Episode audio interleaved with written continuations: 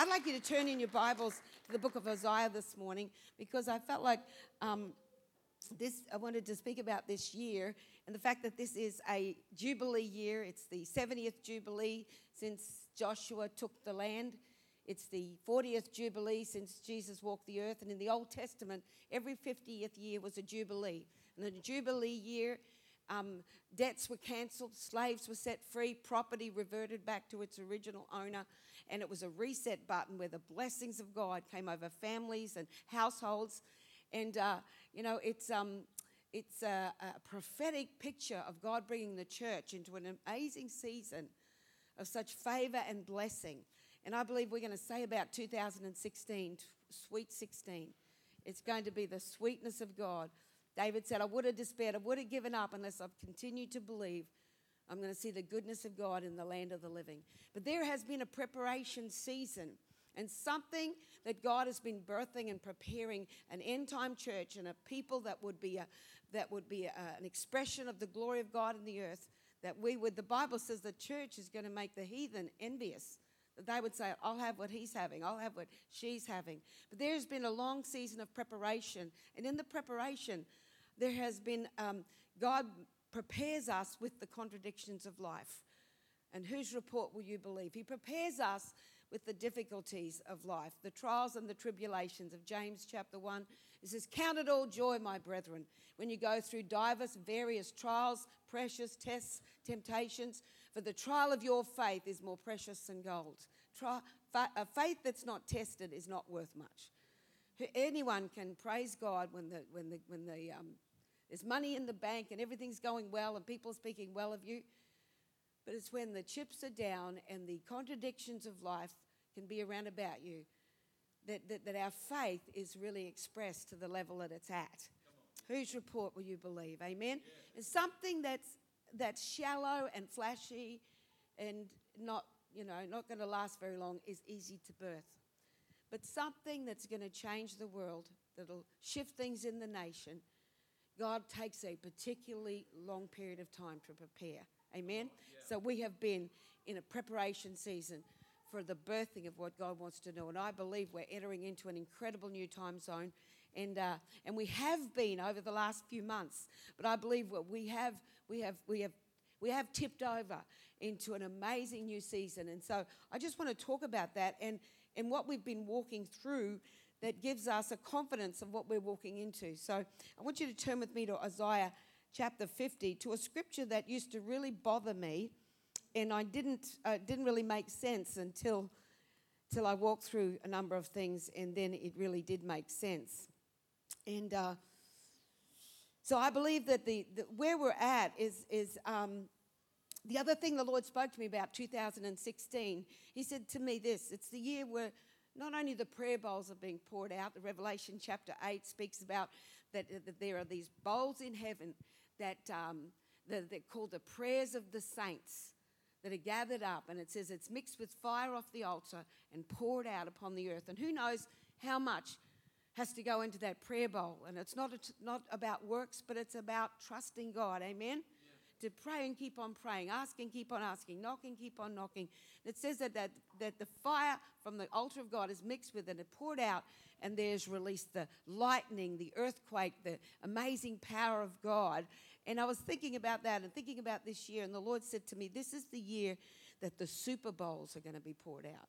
Now, the Super Bowls, super, the Super Bowl is an expression about a football match that they have in America that I've been there for, not to attend it, but to watch it on TV with other mad, screaming, insane Americans. that state of origin, yeah, sort of thing happening. And, um, and I, for, for interest's sake, because Jubilee and the, and the Jubilee um, principle is every 50 years. And I thought, by interest's sake, I'm going to look up what Super Bowl it was this year in February. Well, it was the 50th Super Bowl and uh, which is, I believe, a prophetic um, hint. And the Broncos won, a team called the Broncos, which is like uh, the Queensland team, isn't it? Yeah. yeah so, so, and so what I felt was this: in the in the in the NFL, they play uh, very well all the all through the match. They follow the plan, they follow the rules, they play with all their heart. But at the last two minutes, 58 minutes is gone.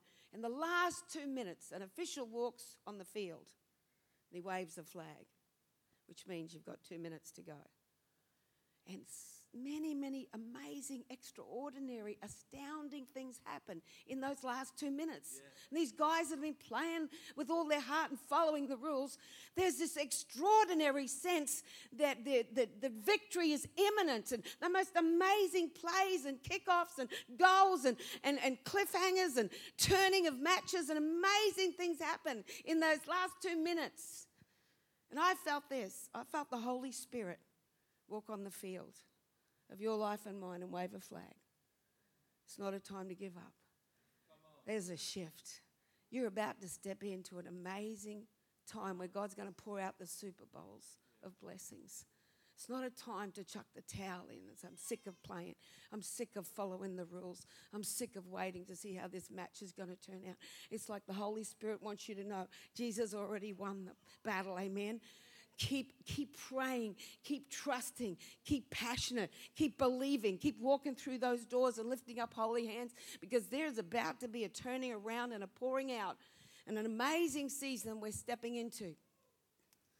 And so I want to say this to step into this season, understand what we've been walking through. And it's in Isaiah 50, verse 10. And I'll just get you to pass my bottle there if you could. Thank you. Beauty. Excellent. Which one is it? Oh, it's that one. That one will do. Yeah, yeah, yeah. Thank you so much. Wonderful. Thank you. Bless you.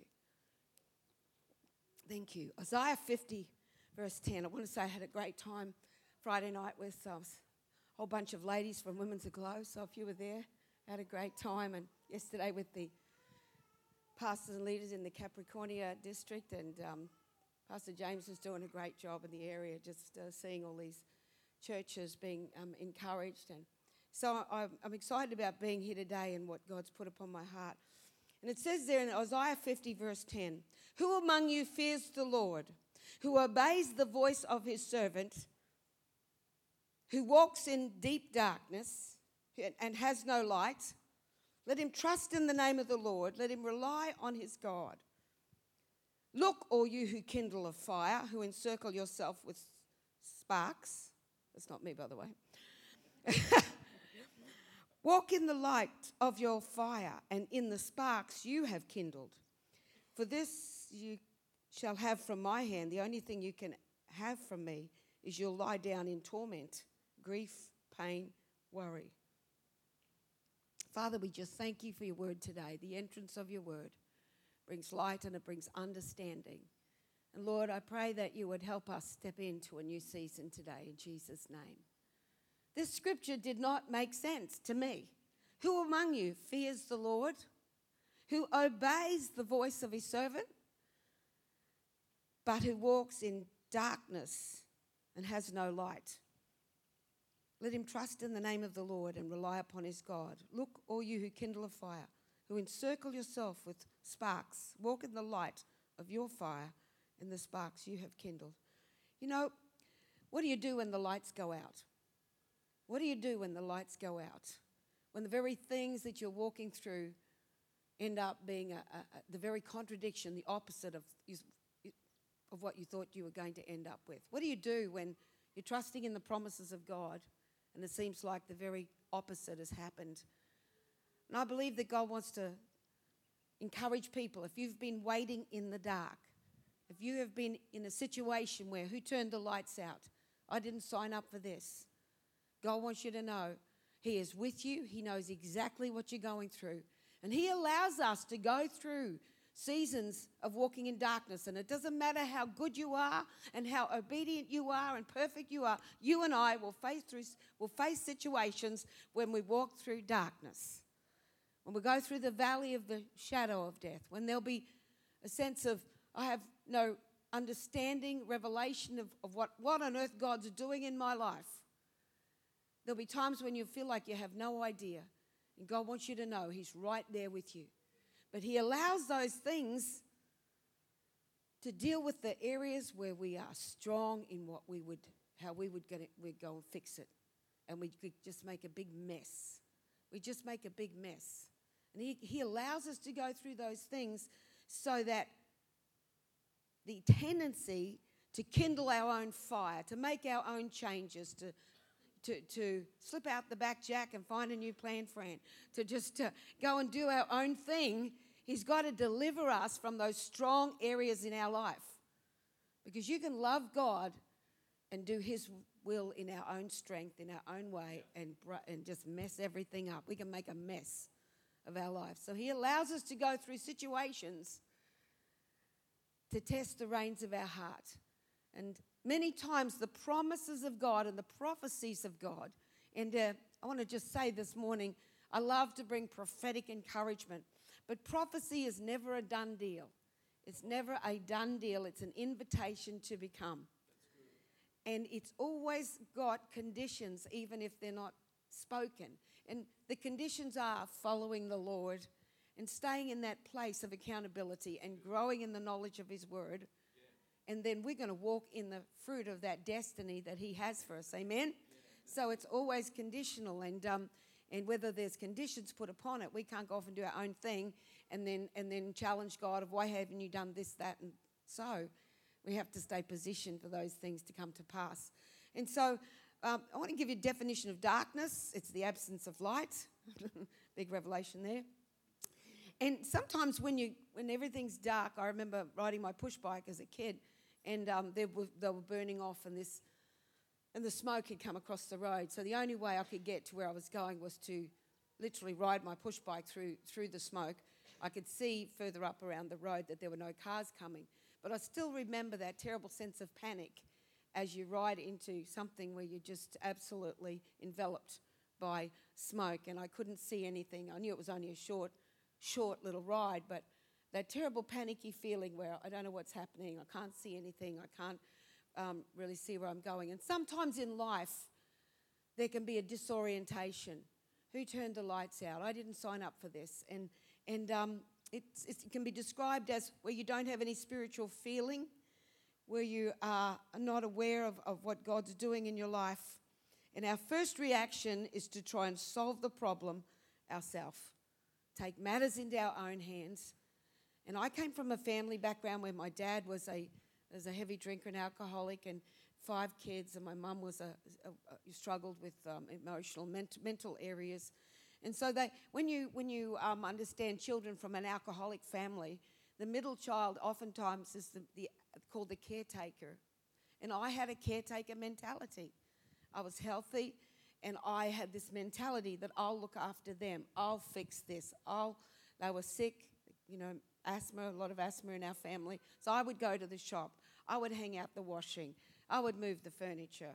I would, I had this caretaker mentality. I'm going to fix it. So as I grew up and as a young teenager and got, got into, um, you know, um, doing my own thing and taking drugs, and then I became a single mother, I became once more a very strong person. I not only had a caretaker mentality, I was now a single mum. And now I had not only learnt that nobody at home looked after me, but if anyone was going to look after me and my child, it was me. I'm going to look after me. So, this strong mentality that nobody's going to help me except me. if something's going to be done, I'll have to do it. Something's going to be fixed, I'll do it. I can't rely on, I've learnt not to rely on people. I've learnt not to rely on the adult caregivers in my life. I've learned that there's no one there for me and my child. I'm, I've, got to, I've got to fix it. And then when I got saved, so gloriously saved, I was still a broken vessel and made a very, um, a very rash decision. I wanted a father for my child, so I married the first person who was kind to me. And unfortunately, I married Dr. Jekyll and met Mr. Hyde a little bit later. So, and so I've not only been a caretaker mentality, a single mother who nobody's looking after me, I'm looking after me. And now I, I, I, I marry someone who's probably schizophrenic. So I'm definitely looking after me. I'm protecting this child doubly, and I'm looking after me. And I didn't realize that even with God, that as much as I knew He loved me, and as much as I knew that, that He was there for me, there was a strong area that, uh, that if it's going to get done, I'll probably have to do it. That if it's going to be fixed, I'll probably have to fix it. And God allows us to go into situations where the light turns out and you can't fix it. You can't work it. You can't work the angles. You can't, that you have to trust in the Lord. And it says there, who has no light. Let him trust in the name of the Lord. Do you wonder why God has so many names?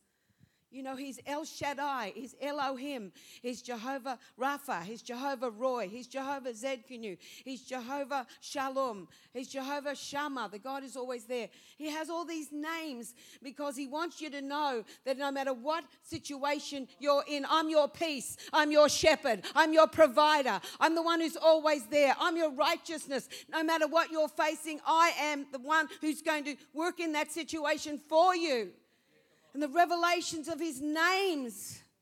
And I was thinking of when I was preparing this, I was, I was thinking of that song that um, we used to sing um, Praise the name of Jesus. You're my rock, you're my fortress, you're my deliverer.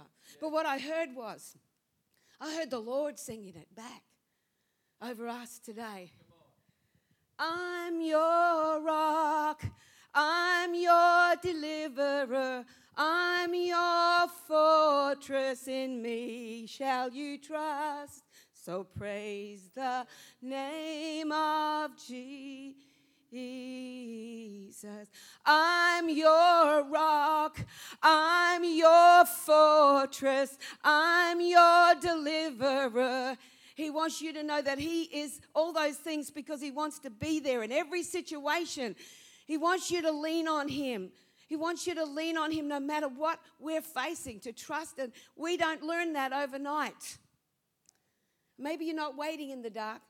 Maybe you've been wrestling in the dark. I want to read a scripture in Genesis. Turn with me to Genesis 32 because God is serious about us living life His way. His plan, His life, His way. In Jacob, I want to look at Jacob for a few moments because he wasn't actually waiting in the dark. He was wrestling in the dark. He is the Frank Sinatra of the Old Testament. I did it my way. it's my way or the highway, says God. And he was there in a job situation, working under a controlling, dominating man called Laban for a number of years. And Jacob's still, you know, pretty much looking after himself, doing, you know, doing what he can. And, and he's got a word from God, and God loves him. And I love the fact that God doesn't, he doesn't sort of wipe us when, we, when we're too strong and we're, we're trying to make it happen. He just waits for us to come to the end of ourselves. And Jacob, after many years, God says, okay, it's time to move on. I have a plan for your life. And he releases him from that dead end job under Laban, who was such a control freak. And he brings him out, and he has to face a brother that he had cheated out of an inheritance.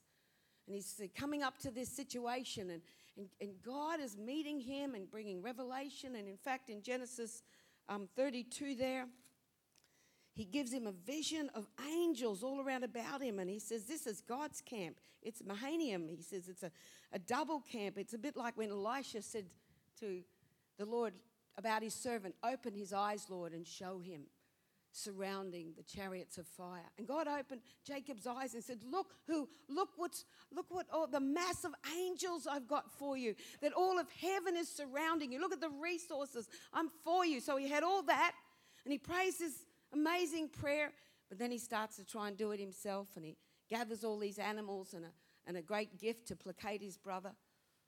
And the Bible says in the dark. In verse 24, Jacob was left alone, and a man wrestled with him until the breaking of day. Maybe it's not just waiting in the dark, but maybe it's wrestling through issues. Often it's in the times when we're alone, we're wrestling with whether I, whether I can trust God or whether I will trust God. And, and it's, it's in the dark that our faith is manifested. Amen. The Bible says that a man wrestled with him. It's a prophetic picture. It's, it's an amazing sort of thing that happened in the Old Testament. And, and the Bible says basically God showed up and he slam dunked him. He just, he said, You're too strong, self willed, self determining, trying to figure things out for yourself. And, and so he, he wrestles and he wrestles with him. And, and then finally, it says the Lord smote him in the thigh. And he, you know, when in that position, he could not wrestle. All he could do was cling on to God.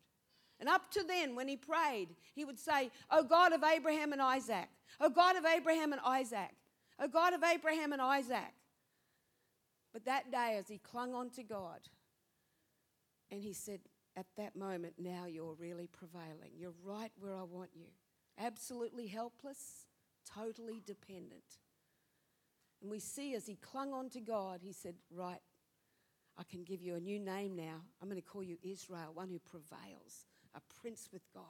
You're about to enter into such a season of my destiny unfolding. And all he's doing is just clinging, clinging in his helpless state, clinging in dependence upon God. And we see after that, he builds an altar. He said, To the God of Israel. He said, He's my God. He's my God now.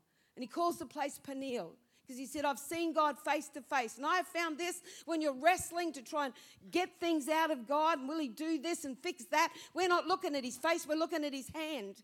We're trying to see how God can fix this and do that. And the Bible says in Psalm 131 like a weaned child have I rested my soul in the arms of God. God weans us of all the strong areas we're going to do it my way, and I'm going to fix this, and I'm going to. And the Bible says as he builds an altar, here's a man who made deals with God, he wrestled with God, he has nothing more to say. He knows that God, he said, God, you are with me, and everywhere I went. And I want to say this there's three keys I want to bring out if you've been waiting in the dark. Number one, let's go back to Isaiah 50. Number one, who among you fears the Lord, who obeys the voice of his servant, but who walks in deep darkness? I know what it's like to feel, where is the promise of God?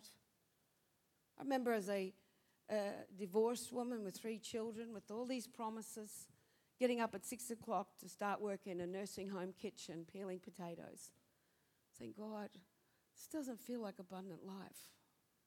I didn't really think that this was how it was going to work out, Lord.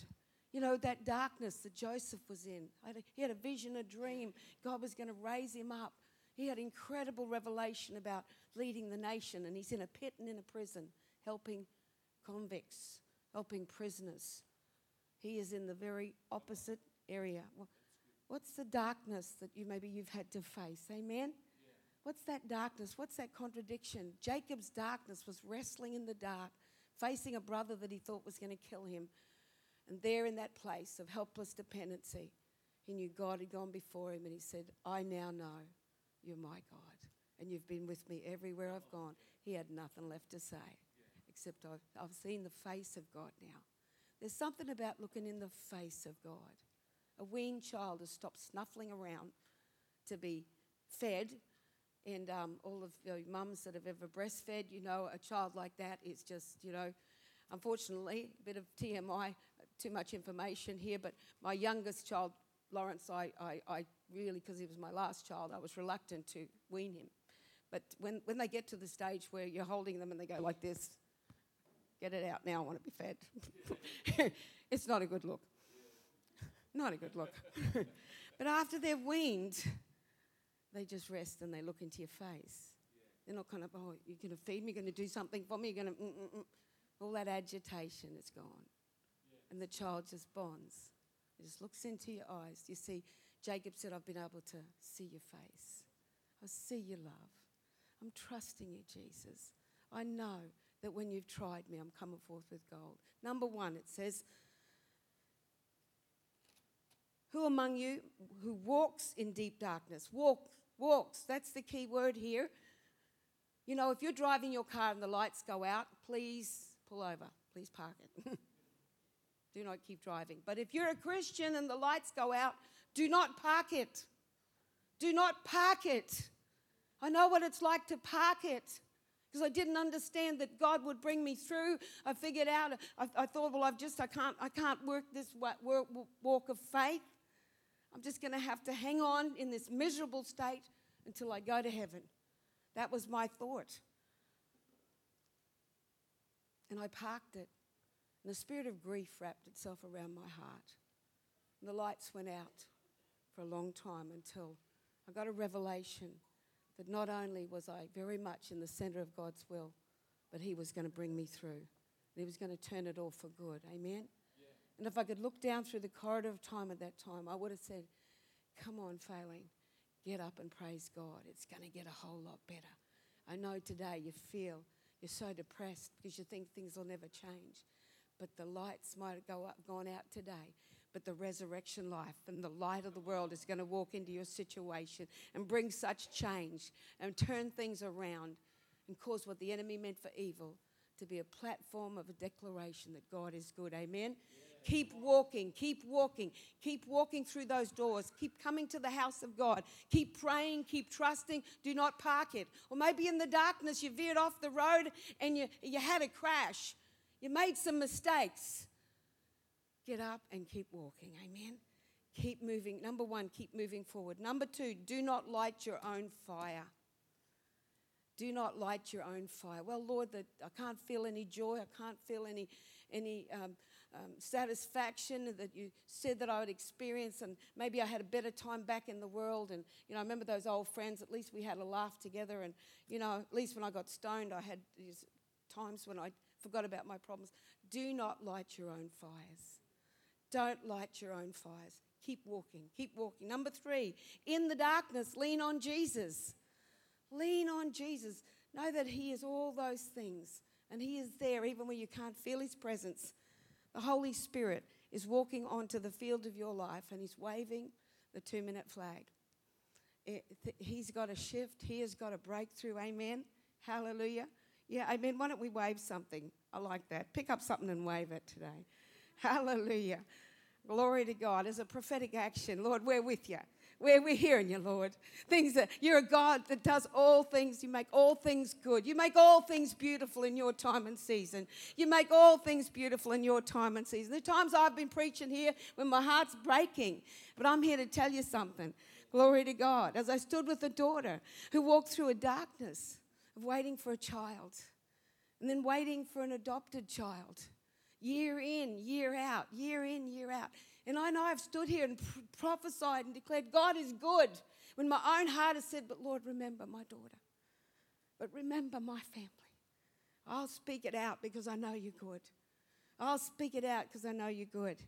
And um, three weeks' time, this little guy is joining our family. This is Ejan. He's coming from Taiwan. They're picking him up in three weeks' time. He doesn't know it right now. But he's going to be loved like there's no tomorrow. He's going to be the most spoilt grandson in Australia. I've already got an, an amazing array of toys that Jeff is now tip, tip, tripping over. Just more blocks. What's all this? he has no idea of the incredible family of love he's going to be brought into. You know what? Sometimes we're like that. Jacob was like that, struggling to try and, you know, make a life for himself till God brought him to a place where he's not only brought the spirit of adoption, he said, I've got a great plan. And Jacob, your sons are going to inhabit the earth. And I'm going to raise up the tribes of Israel, not from Abraham and Isaac, but from you, Jacob, a man that went through so many struggles. And I want you to know today the two minute flag has been waved. It's soon, very soon, the Super Bowls of blessing are being poured out. Amen. And yes, I believe my daughter's going to have a biological child. But for some reason, this little boy needs those two to love him into his destiny. Amen. And God showed me a picture of that. He showed me a picture because they've been waiting 10 years. And this is the picture he showed me. That when they went and collected him, I had a dream actually. They picked him up. And when they picked him up, he wasn't a two year old, which he is, he's just turned two. He wasn't two, he was 12 and they were trying to balance, my daughter was trying to carry him on her hip. This is my dream, because dreams are symbolic. And, she's, and I'm thinking, what's going on? And he had a big watch on his arm. And uh, when I woke up and I was praying to the Holy Spirit, what was that message in that dream? And the Lord very clearly said this to me She's going to pick up a, t- a two year old child. But that two in that two year old child's life, she's carrying the restoration of the past 10 years of waiting. The past 10 years of going through hope deferred, of walking through her darkness, she's going to have and hold a restoration of all those years of waiting because the timing, it's been all about timing. I want you to know the set time to favor Zion has come. He hasn't forgotten you, He hasn't overlooked you, but He's allowed you to walk through some deep waters. God cannot use people who cannot wait. I said to a great mentor of mine, I said, Why does God make people wait? Why does He make people wait? And He said this to me. He said, Well, I have noticed the people that get things easily, just get things easily, many times fail in some way or other. But then He said this all the great men and women of God that ever did anything for Jesus had to wait at some time in life because waiting prepared them for the greatest blessing of their lives. Amen? Amen? Have you been in a season of contradiction, walking through the darkness? God wants you to know the flag's been waved. The Super Bowl's about to be poured out. Let's just stand right now. Thank you, Jesus. Thank you, Lord. Hallelujah.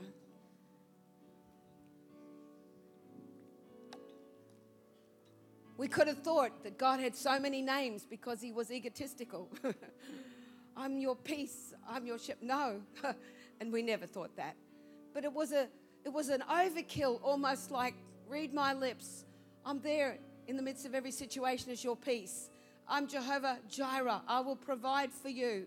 Yes, when you're peeling potatoes in a kitchen, in the back of a nursing home in Chermside, I'm telling you, I'm your provider. One day, you'll never want for anything one day, the very things that you're working hard for are going to be just blessed and poured out. Amen? No matter what you're walking through. Or maybe you're walking through contradictions where there's been a loss of life. Only Jesus knows how to restore. Only Jesus knows how to restore. I lost my brother a couple of years ago, very tragically. And I really struggled with really reconciling that great loss. And one day Jesus said this to me. He said, Let me be Robbie to you. His name is Robbie. Let me be Robbie to you. I'll be the friend that sticks closer than a brother. Let me be Robbie to you. I saw how in the Bible, Naomi, after all the grief she went through and she lost her husband and her two, excuse me, two sons, and Ruth, the Moabitess daughter in law, when she became pregnant, and Naomi was part of their family now, all the women rejoiced and said this Naomi has a son. Naomi has a son. Naomi, no. Naomi has a son. See, God knew what that little boy was going to bring to Naomi's heart. Only God knows how to restore. Only God knows how to make it up to you and more. And today, he wants to pour out the Super Bowls. Amen. Let's just sing a worship song and see where we go from here. Thank you, Lord. Thank you.